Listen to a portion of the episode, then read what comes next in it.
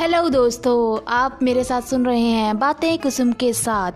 तो इस पॉडकास्ट में हम कुछ अनकही, अनसुनी और मीठी मीठी प्यारी प्यारी कहानियाँ सुनेंगे। बने रहिए मेरे साथ और देखते रहिए मेरे साथ मेरे पॉडकास्ट को और मेरे एपिसोड्स को। धन्यवाद।